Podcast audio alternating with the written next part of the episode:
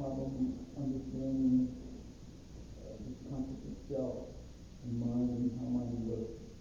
Um, I think the fly that's kind of operating in these ways. And, you know, I hear it, I see it, it might be like a virgin, it'll, it'll land on me sensation, and then I'll tense up and think, well, it's you tensing up. I'm having, you know, I'm watching him so slowly. I know it's, it's slowly it's breaking from this concept of self. I don't know what mind is. That's really lonely. And, and, and then I go into uh, this start thinking about all of these things, and I'm wondering if that's helpful or, or is that part of the stuff to, to take some of these things apart and to try to figure them out. The question was about uh, understanding uh, self and selflessness and the nature of mind and the example and the role of discursive thinking or reflective thinking in that investigation. The example he used was uh, of a fly buzzing around and noticing the fly, noticing the sound, and then it lands and noticing the sensation, and then the tensing up. And it's in the tensing up, it feels like it's self which is tensing, it's me which is tensing. So how to understand selflessness in that and whether thinking about it or analyzing it discursively is of some help.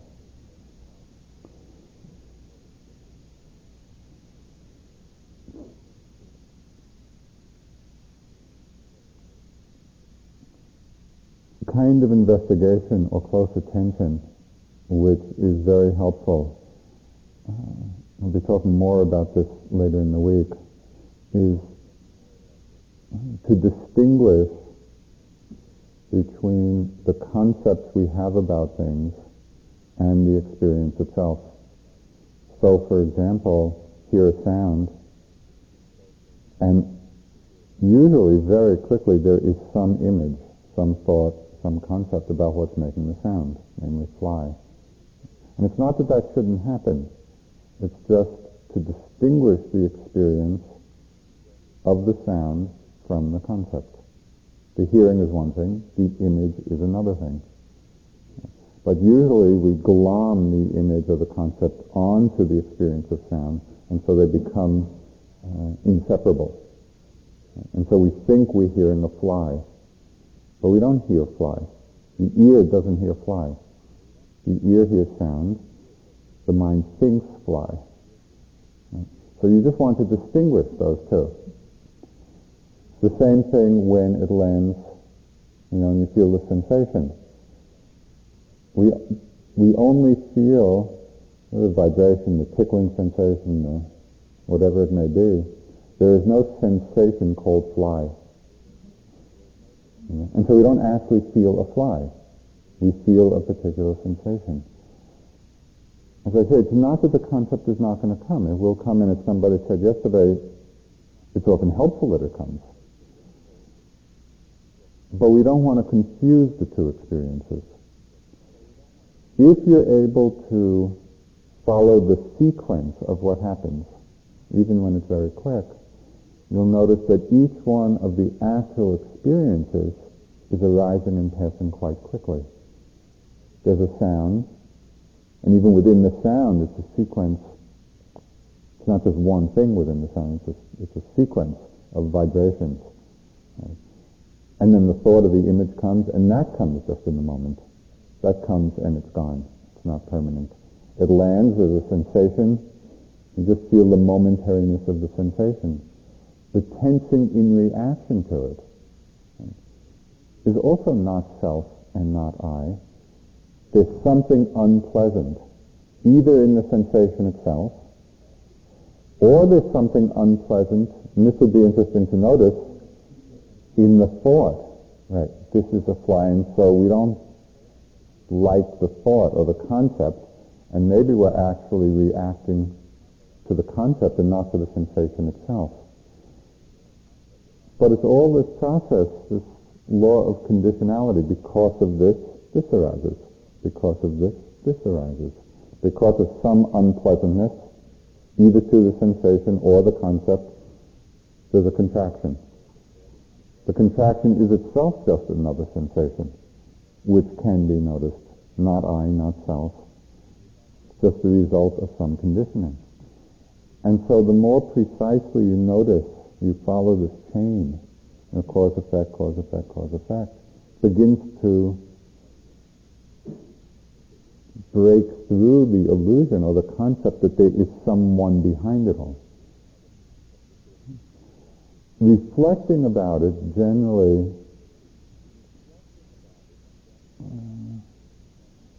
is not so helpful because that itself is just another arising object thinking.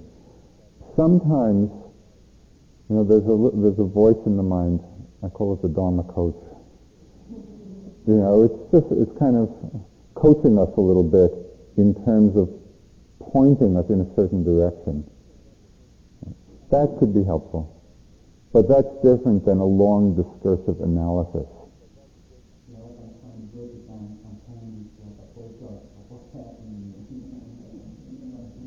Well, if you do that, if you kind of have that notion, but in the sense of it helping you to actually look at the experience, that could be somewhat helpful. But if you're just lost in the conceptual analysis, divorced from the experience, then it's not very helpful. But this is, I mean, this is a, a really profound question. It's what, it's what the practice is all about freeing ourselves from the prison of our concepts about things so that we actually can start relating to the impermanent selfless nature of experience uh, as it presents itself. But our minds have been very conditioned, you know, so it's, it's a process. you say something about a, a skillful way of dealing with pain? Yeah. The question was about skillful way to deal with pain.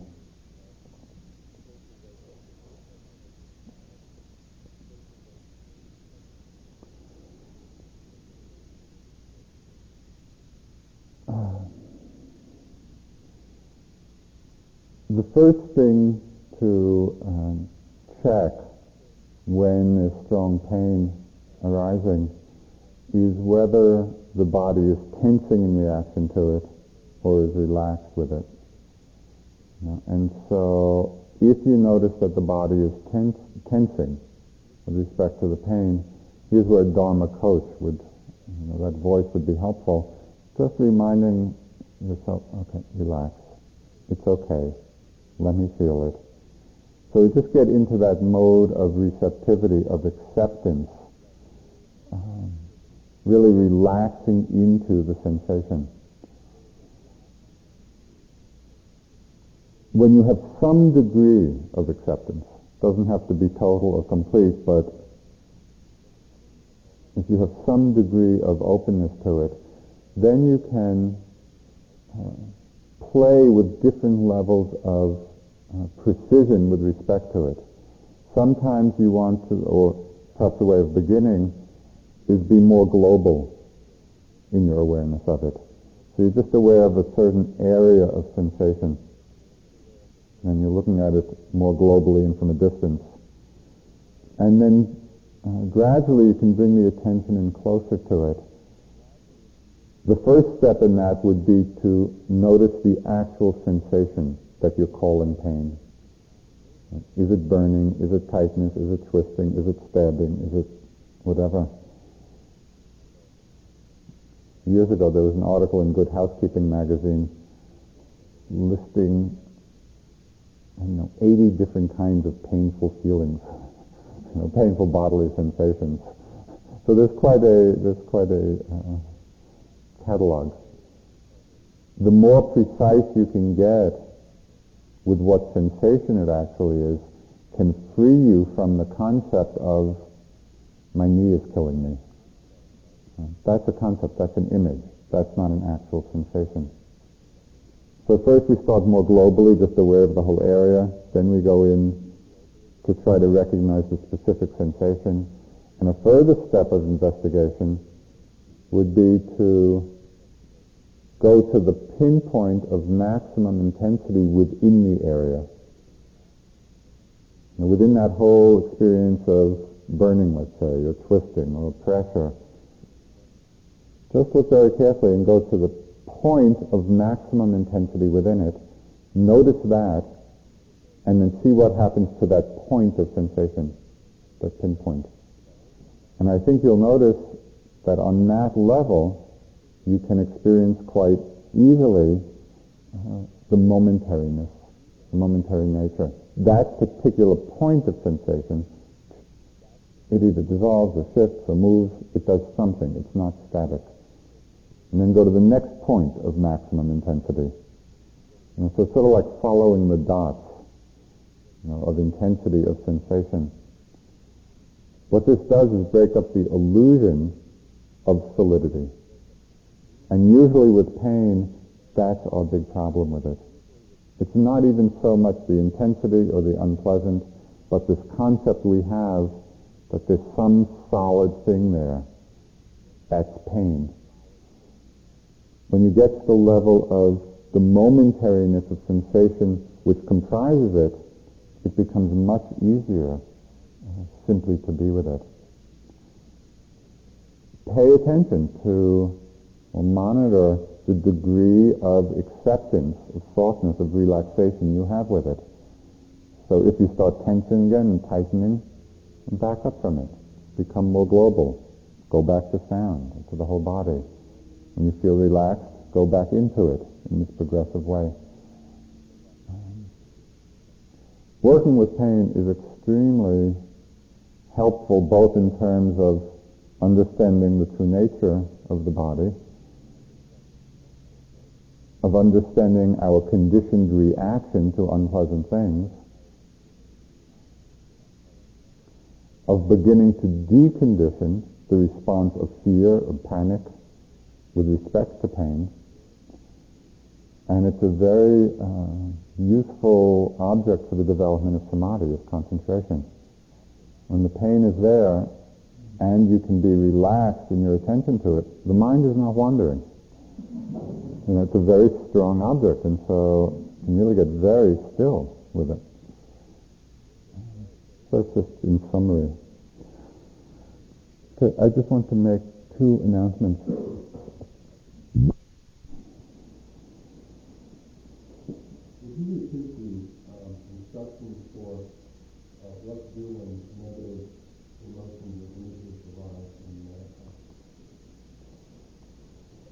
Question was uh, the instructions about what to do in the metta practice when negative emotions or images arise. Generally, in concentration practices, um,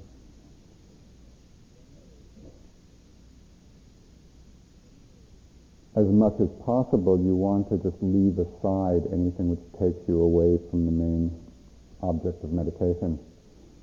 So if you're able, as you're doing the metta, and ill will arises, anger arises, or other negative emotions, and you can just let it be in the background and keep on focusing uh, on the phrases, maybe coming back to yourself or coming back to a person for whom it's easy to generate the metta feelings. That would be the first first strategy. Sometimes the negative emotions just may be too overwhelming. You know, they come up so strong. So in that case, you would want to switch more to the mindfulness mode. Become aware of them, recognize acceptance, label them, and then as they begin to weaken, again to come back to the metta. But I will only do that if it's really, if you can't simply let it be, you know, in the background.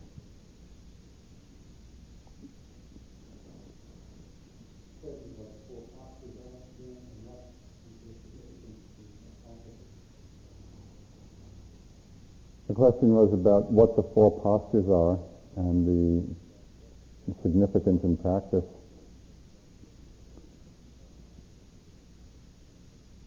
The four postures are sitting, standing, walking, and lying. Lying down.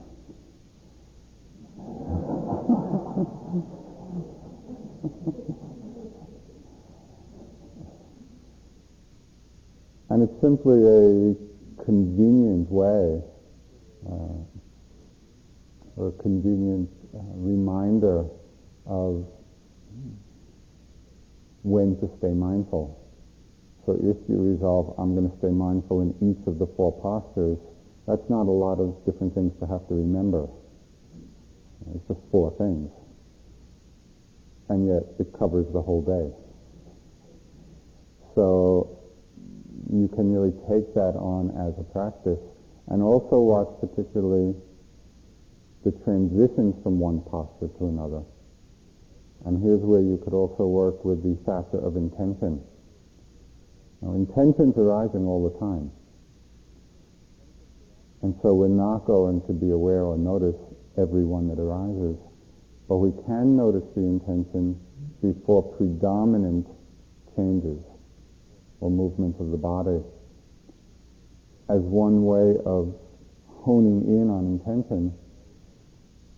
You might work through the day particularly noticing those intentions before moving from one of the four postures to another. As you're sitting before you stand, note the intention to stand. When you're standing before walking, note the intention to start walking. The end of the walking, you know, before you turn, there'll be a moment of standing.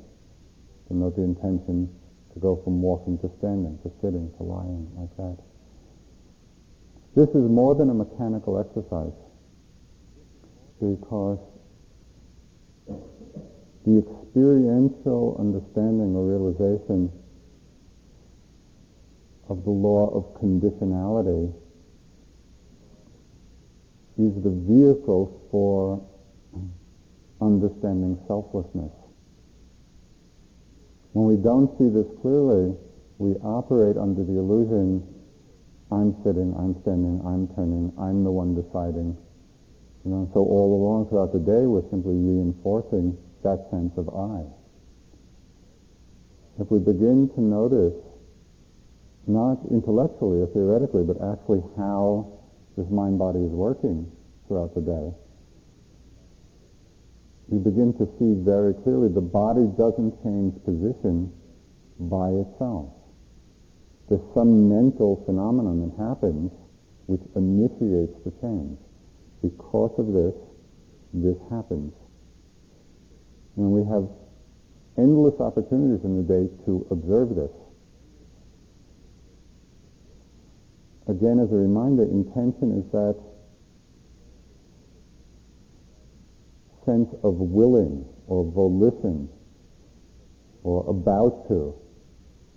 It's that moment in the mind that wills the action.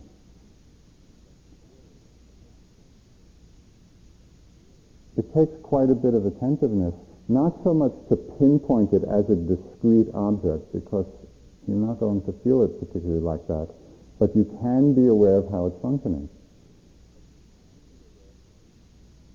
You know, you might just sit here until you really become clear that there's an intention to stand. Be interesting to see how long you sit, you know, until that intention becomes clear. But there's something in the mind which is going to initiate the standing up. What is that? And then you begin to see that it's just a selfless process. Maybe there's pain in the, in the body. You know, it's a physical sensation. That gives rise to the desire to stand. A mental process. The desire to stand initiates, is the cause of the intention to actually stand. And then the standing. It's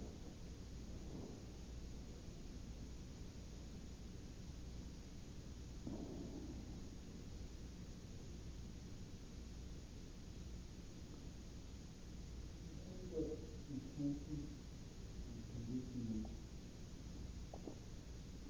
I, I'd love to understand the balance of the relation together.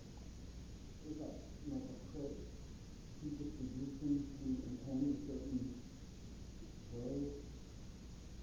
Uh, and Mhm. something that we could term Mara in the typical version. Is that the voice of the condition or ego entity? And is this the way that they express that? The questions were, what is the role of, or the relationship of kilesas, or the defilements of the mind, to intention? Is it the tendency to, various tendencies to intend to act in certain ways? The second question was about Mara. Is that the voice of these intentions? The intention itself is just a neutral factor. It's an ethically neutral factor because all it, what it does is to organize all the factors to do a certain thing. Uh, So it's an organizing principle. Um, whether it's skillful or unskillful depends on the mental factors that happen to be associated with it in any particular moment. And so sometimes intention is associated with greed. So that becomes the flavor. Sometimes with love, sometimes with compassion. The intention itself is neutral, but it's the associated factors which determine whether it's in the service of something wholesome or unwholesome. Mara generally, uh, the way it's generally used, it's like a personification of the forces of delusion or ignorance in the mind. So I like what you said in, in terms of it being the voice, you know, of uh, the unskillful mind states. Is that how they use this idea of those who realms of existence? Right. And I'm I'm wondering, oh boy, it looks like terminator personality. Are they worried about something somebody else? You've got to worry about what? Right. I think the most useful uh, way of understanding and relating to it is to see it as the personification of these forces in our own minds. And sometimes it's helpful. I think I've mentioned this earlier to to actually personify it. You know, the voice of the force of desire, the force of greed, or guilt, or fear. Know, oh, Mara, I see you. you know, because it helps to disidentify with it then. It helps to put it into a larger context uh, rather than contracting into this prison of self in it.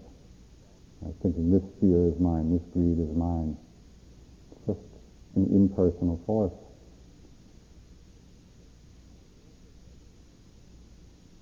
It's also said that Mara is, in terms of the realms of existence, and this is a kind of a little slip from the Western religious cosmology, where the devil's lord of the underworld. Here, Mara is said to be the king of the highest heaven, of the highest heaven in the sense, sense sphere, and Mara's role in this is simply to keep everybody in his domain. And so they don't get free of the world of the senses. So it's more seductive. You know, whether you believe in the cosmology or not, I think we can certainly relate to it in terms of our own mind states.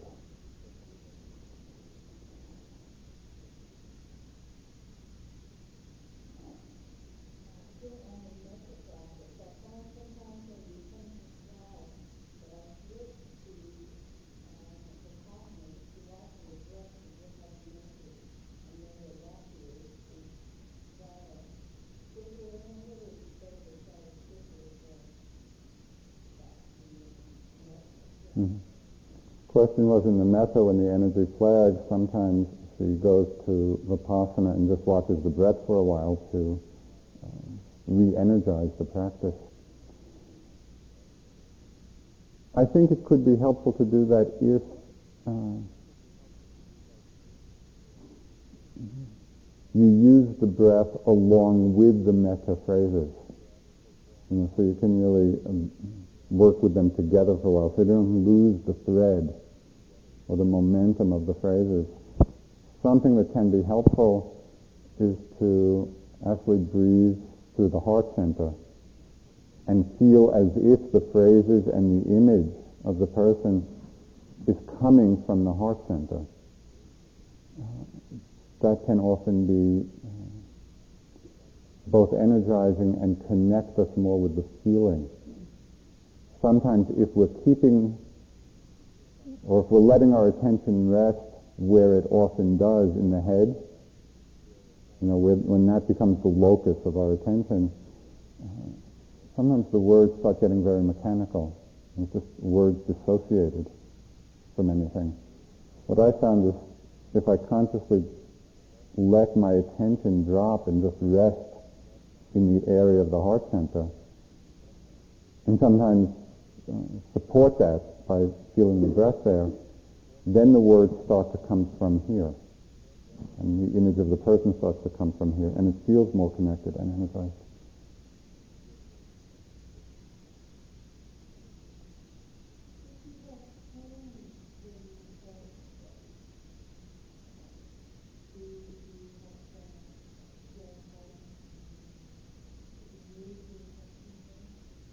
So if you feel pain in the area of the heart center, when you focus your attention, should you leave it there or uh, shift? I would see if you can uh, soften behind it. Know, spend a little time relating to the pain there with the feeling of metta. You know, so it's softening, it's opening, the words are coming. If it continues to tighten, you know, or more painful, or you can soften at a particular time, then you might then you might shift. But I would work with a little bit um, and see if it's possible to relax into it and relax that whole area.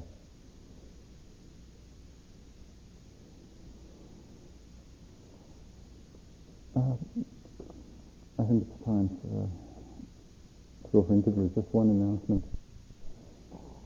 Uh, the close of your talk the other night, you made a quoting a sutta, you made a statement uh, when the seeing was only seen and the hearing was only heard and so on. I guess from an absolute point of view, what does that imply about the three skandhas of feelings, perceptions, and mindfulness? Is kind of the same overlay all three? The question was about the uh, teaching in one of the sutras that I mentioned in the last talk, in the seen, just the seen, in the heard, just the heard, in the sense, just the sense, and so forth.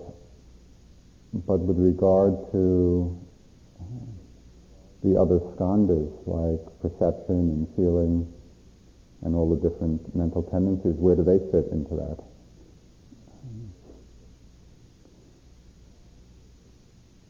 I think implied in the teaching is that all the skandhas are present, because these are never separated. You know, they, they can be distinguished, but you can't separate them out.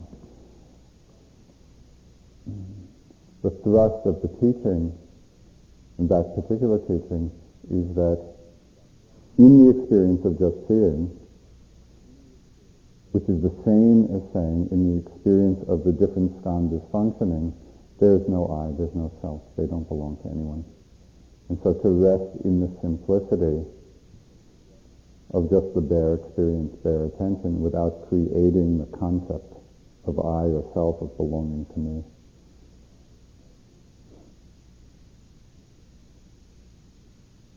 I mean, just um,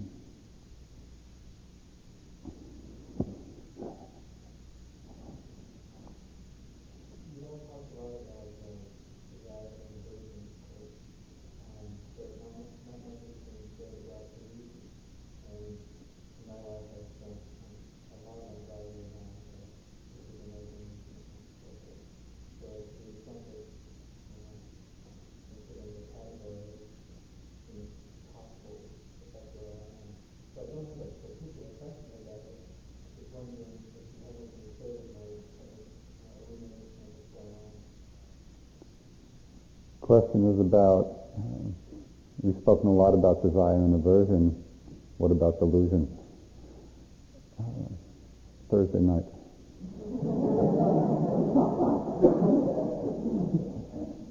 it's delusion night. At least in part. It, it's a huge, huge uh, part of our lives. We're in such delusion that we don't even realize that it's such a huge part of our lives. The Buddha talked about how ignorance is just at the root of this whole samsaric wheel. You know, so it's understanding it and how it functions is just a key element in the path of liberation. So, but on Thursday, elaborate a bit more.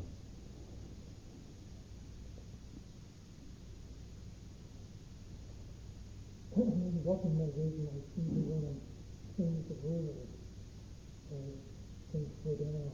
So the thought comes slowly rather than not noticing, know them in the sitting, in the walking I thought we just allow them as background. I keep finding a desire to note rather than just let them be. It better to let them be and them when they're? Mm-hmm. Question was in the walking meditation, uh, as he's slowing down and becoming more aware, more precise, uh, feels like he wants to bend the rules a little bit in terms of how to be with thoughts in the walking. Generally the instruction has been to simply let them be in the background and stay with the movement as the, as the main object. But he's feeling a interest and inclination to note the thoughts as they come in the walking. Uh, that's fine. In fact, one of the things that I find so interesting in the practice, though, which is highlighted so much in the walking, somehow it becomes very clear in the walking how easily we get lost in created mind worlds. I mean, within one step. It's like we can inhabit any one of the realms of existence, depending on what particular thought world we get lost in. And it's so interesting and revealing in the walking because it's in such stark contrast to the simplicity of the experience of just taking a step. And so the contrast really highlights the degree to which we're living in these, sometimes I think of them as like cartoon bubbles. You know, this, just these little bubbles created by our thoughts when we're not aware of them and when we're inhabiting them. So to become aware of that and to really see through the transparent and empty nature of these thoughts so that we don't inhabit them. They're just, they're like bubbles. I think, I think it's a skillful thing to do.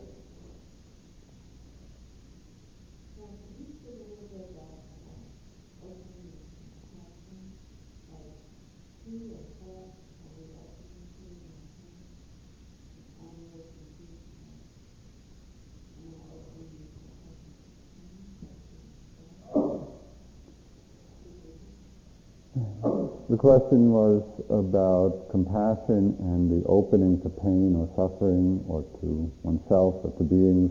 What exactly is one opening to?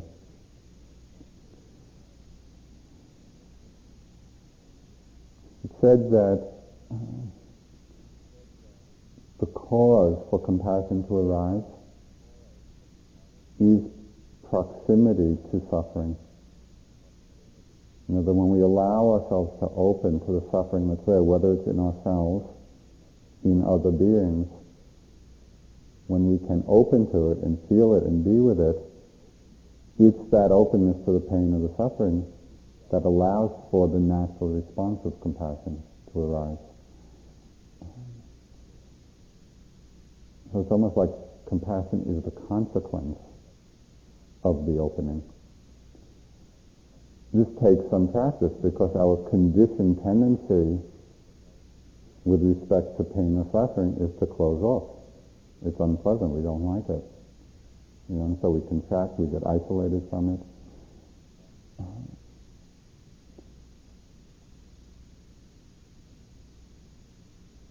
It's easy to see or to explore our conditioned response to painful things in our relationship to pain in the body. Because that's quite tangible and quite immediate for us. And just to look, how are we with it? Are we really open, feeling it, just letting it be? Or in some way, do we contract? Do we push it away? Do we have an agenda? How we relate to pain in the body is a good indication of the conditioned tendency of how we relate to pain and suffering in the world. Painful situations in the world. We can see, we can see our habits of mind with regard to that right here.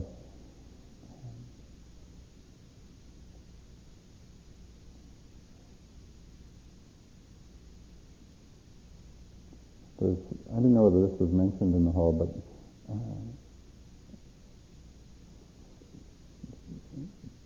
the way this uh, wonderful Sri Lankan monk taught metta meditation towards oneself.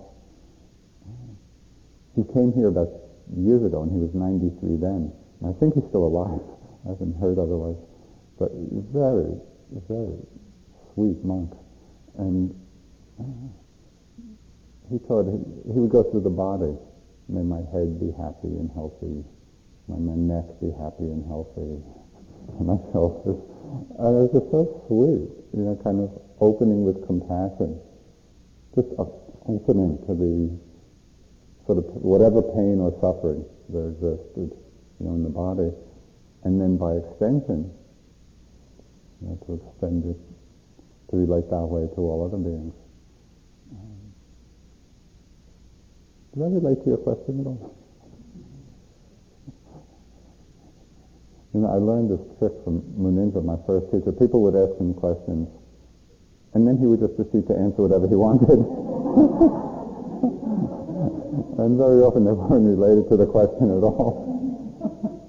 it was a great teaching technique. but if I missed it,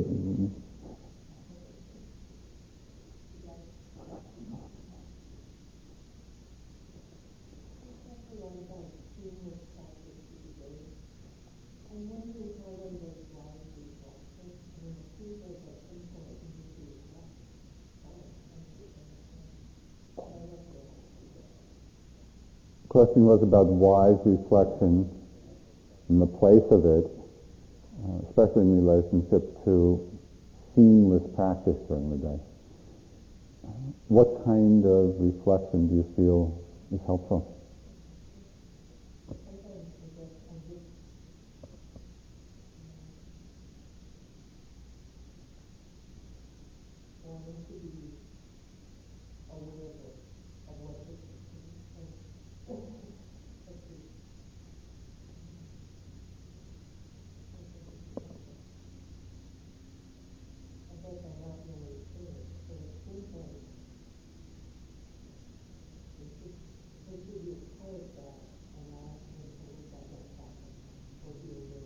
Okay,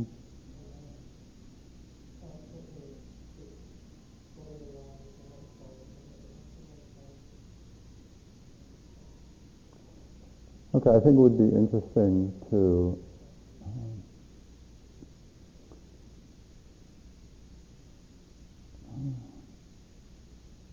bring some discrimination to which reflections are actually wise reflections and which is just reflection. Because reflection in the mind, even if it is about the Dharma or about our experience, doesn't necessarily make it wise reflection.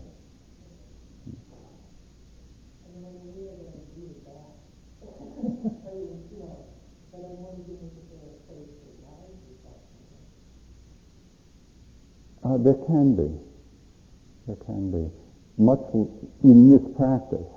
I mean, there are many different ways of uh, or techniques or methods of Dharma practice from different angles, and in some, reflection plays a big part.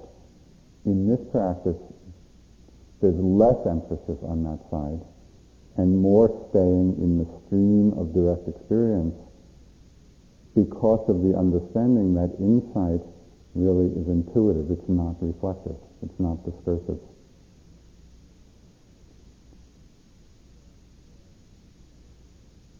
There are times, however, though, either you know, if there's very low energy or you feel the mind is spacing out a lot or for whatever reason you're not just in the flow, sometimes stepping back and asking that question, well, what's going on here? You know, and you really reflect a bit. What are the different, what are the different qualities in my mind now? Is there too much energy? Is it too much sloth. That kind of reflection is fine, particularly if you know, notice that you're doing it, so that you're not simply lost in it. The reflection that you need to be a little careful about actually comes at a certain stage of practice predominantly when we're really getting into it, when it seems to be going well and the mind is full of faith, full of confidence? And then it begins to take a lot of delight in thinking about the practice. And it's very seductive because they're all Dharma thoughts.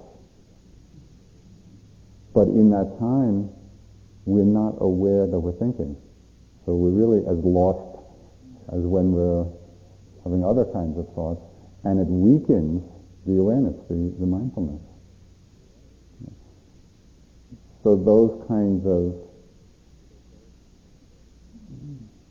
long reflective Dharma sequences you want to you want to really pay attention to. Um, thinking, thinking, Dharma tape. Yeah, in, out, in, out.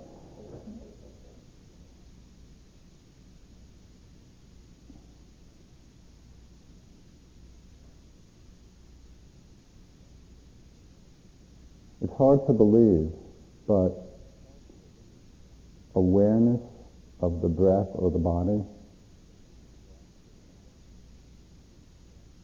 can open up much deeper domains of experience than thinking about things.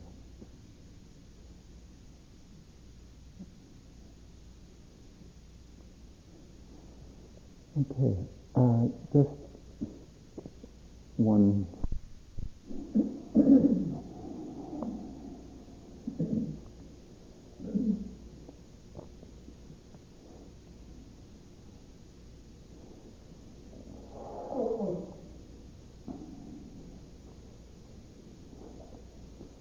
any questions about your practice?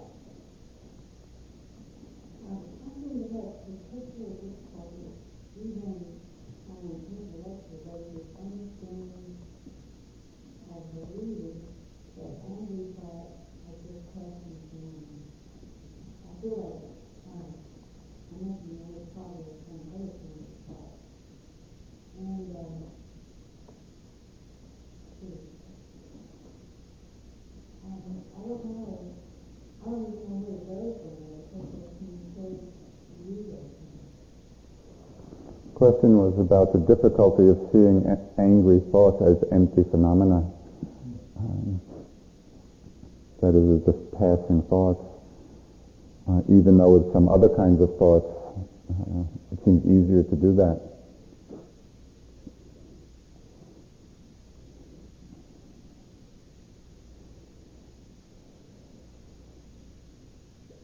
I think it is more difficult often with angry thoughts because usually we're not aware of them in the very moment of their arising. Usually we're aware of them retroactively, that we're caught already in the thought and the emotion, and then we become aware, but we're already identified with them. So it becomes uh, somewhat more difficult, difficult to see them as being transparent. Uh, one way you might practice in terms of unhooking from that identification is not so much initially on the thought level, because what's uh, energizing those thoughts is the energy of the emotion, of the feeling. That's what's, that's what's charging the thought. If it was simply a thought going through the mind, these words going through the mind without the associated feeling, it probably wouldn't be much of a problem. What I think can be helpful is uh, opening up to the physical sensations associated with the emotion and in some way relaxing behind those physical sensations. Often the, the charge of the emotion is expressed through a feeling in the body that's quite uh, tight, you know, or contracted. And then that mm, fuels or, or charges the, the thought. If you can recognize that the anger is there, drop down into the body. Okay, let me feel this. On the sensation level. To get to a place of acceptance of whatever those sensation feelings are.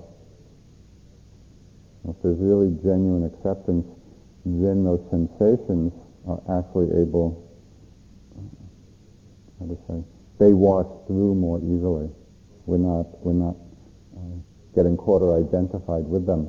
From that place of acceptance of the sensation level, the thoughts, I think, will be much easier to disidentify with. So it's, it's really around here that you have to uh, practice dropping in and accepting and feeling. Because that's where the, that's where the contraction really is.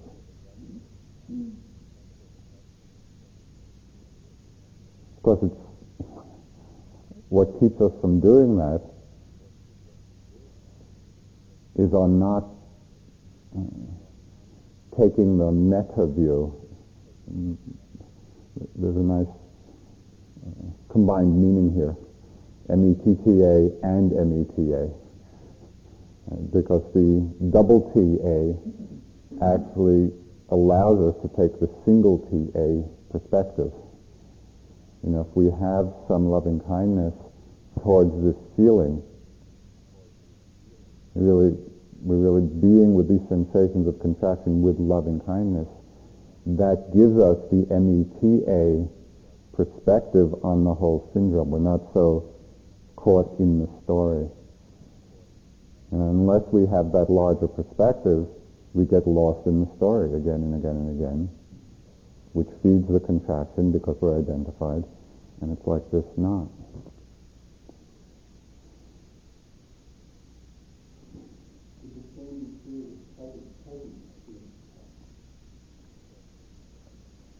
The question was, would the same be true with pleasant experiences? I think uh, when we're caught in them, it would be.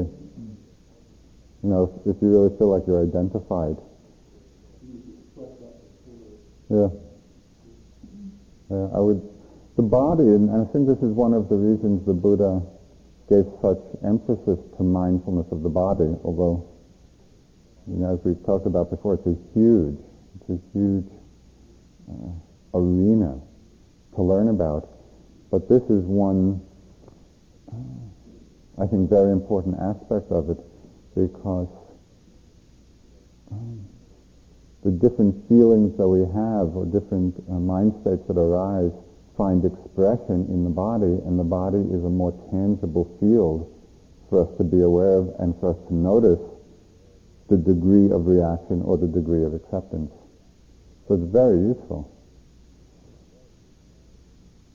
I mean, to try to look at the emotion as a mental phenomena at first directly is very subtle.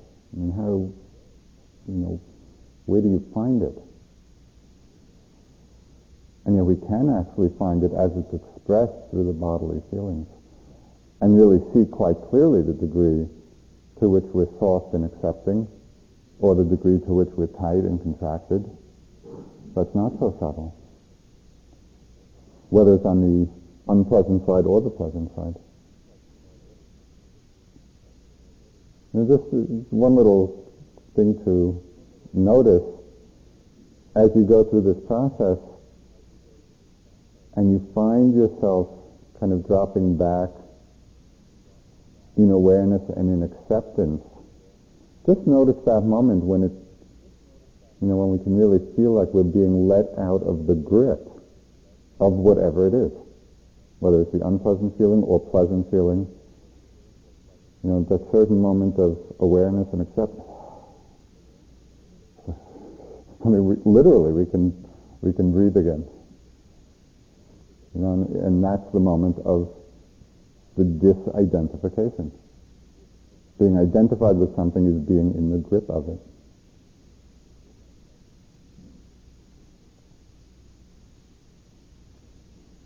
It seems that um, uh, grasping and aversion forms the sense of self, I want this, I don't want this.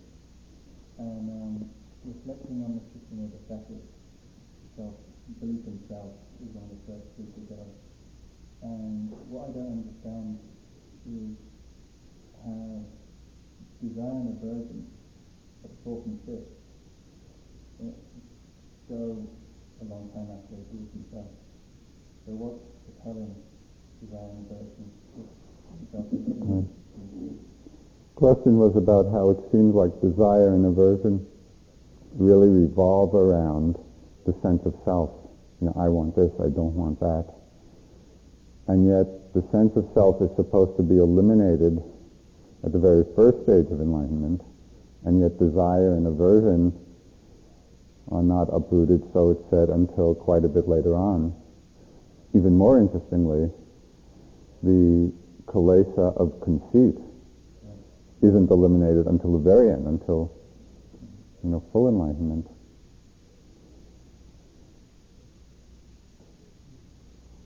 Uh, there are a few a few ways of looking at this. One is not so much that uh, the feeling of self creates the desire and aversion, but rather the desire and aversion create the sense of self. You know, there's a sense of self when desire is there unnoticed. There's a sense of self when aversion is there unnoticed. Um,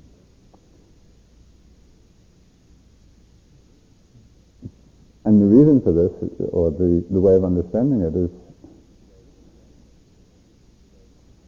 that actually we don't have to get rid of the sense of self since it's not there in the first place, or get rid of the self. It's the illusion of it that we have to see through. And that illusion happens through the identification with those tendencies.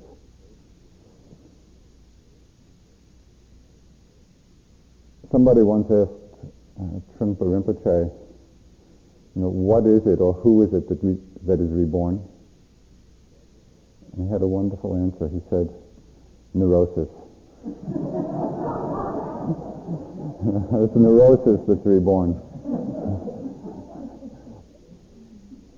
and as usual, he kind of hit on something, you know, very to the point, in that really what's going on are simply habits of mind. And so even when we understand that these habits are not self, the habit of desire, the habit of aversion, the habit of conceit. Now, even when we see through the self of it, the habit is very strong, and so these forces arise. But it's said that mm, having seen through the concept of self, seeing that it is just a concept, we really have you know, a profound glimpse of selflessness, that is like cutting the root of the tree of samsara. And even though the leaves and the branches, you know, may still be uh, flowering, that which gives them nourishment, you know, has been cut. And so there's this inevitable process of the kilesas weakening and being uprooted. So that's the, that's the key.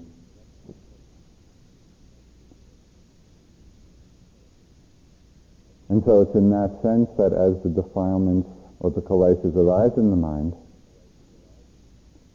there's no need to so much get in a struggle with them, but rather to see through them. Right? So that we don't get identified with them. We're not creating the sense of self in them. We're seeing them as old habits.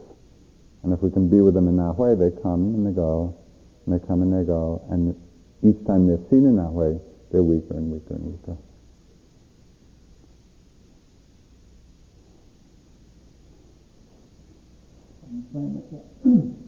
uh, back to the first question, like when the emotion releases, we can breathe again. It seems like most of the emotions constrict the viscera and affect the breathing. Uh, we know that clear seeing emotions release a chance. What about just the breathing itself? Suppose you have a, a contraction and not clear seeing and your breathing is restricted, if somehow he could full breathing, would that uh, seem to work back in the other way? Mm-hmm. The question uh, was about actually using the breath to help open and release the identification with different uh, emotions or mind states. Um,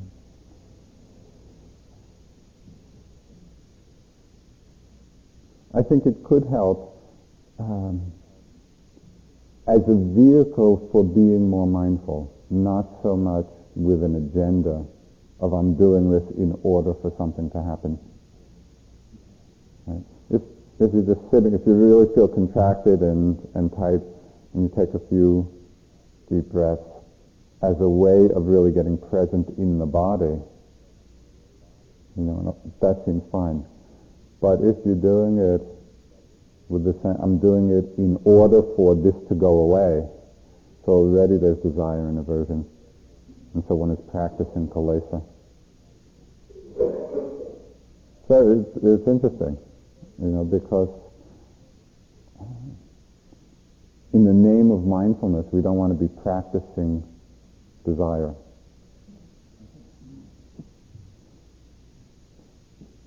And I think I mentioned to you earlier on in the retreat uh, when I was sort of experiencing things in my body and everything was quite open, but I felt this one uh, knot. You know, and I went in and reported to Pandita that I felt this block here. And immediately he jumped on me even interpreting it as a block, because already block, in the very language that's used, there's an agenda. If there's a block, I have to get rid of it. Right? And so immediately there's a sense of self, there's desire wanting to get rid of it, aversion to it, all in that very simple way of conceptualizing. Really, there was just a sensation. There was, was pressure or hardness or whatever it was. And simply to be with that and let what happens happen. So let what happens happen. It's much simpler that way. You know, you can kind of just relax into whatever is arising with awareness. Of course, that's the key. So we don't get caught up or identified with the patterns of neurosis, you know, which are really the patterns of self. So enjoy this beautiful day.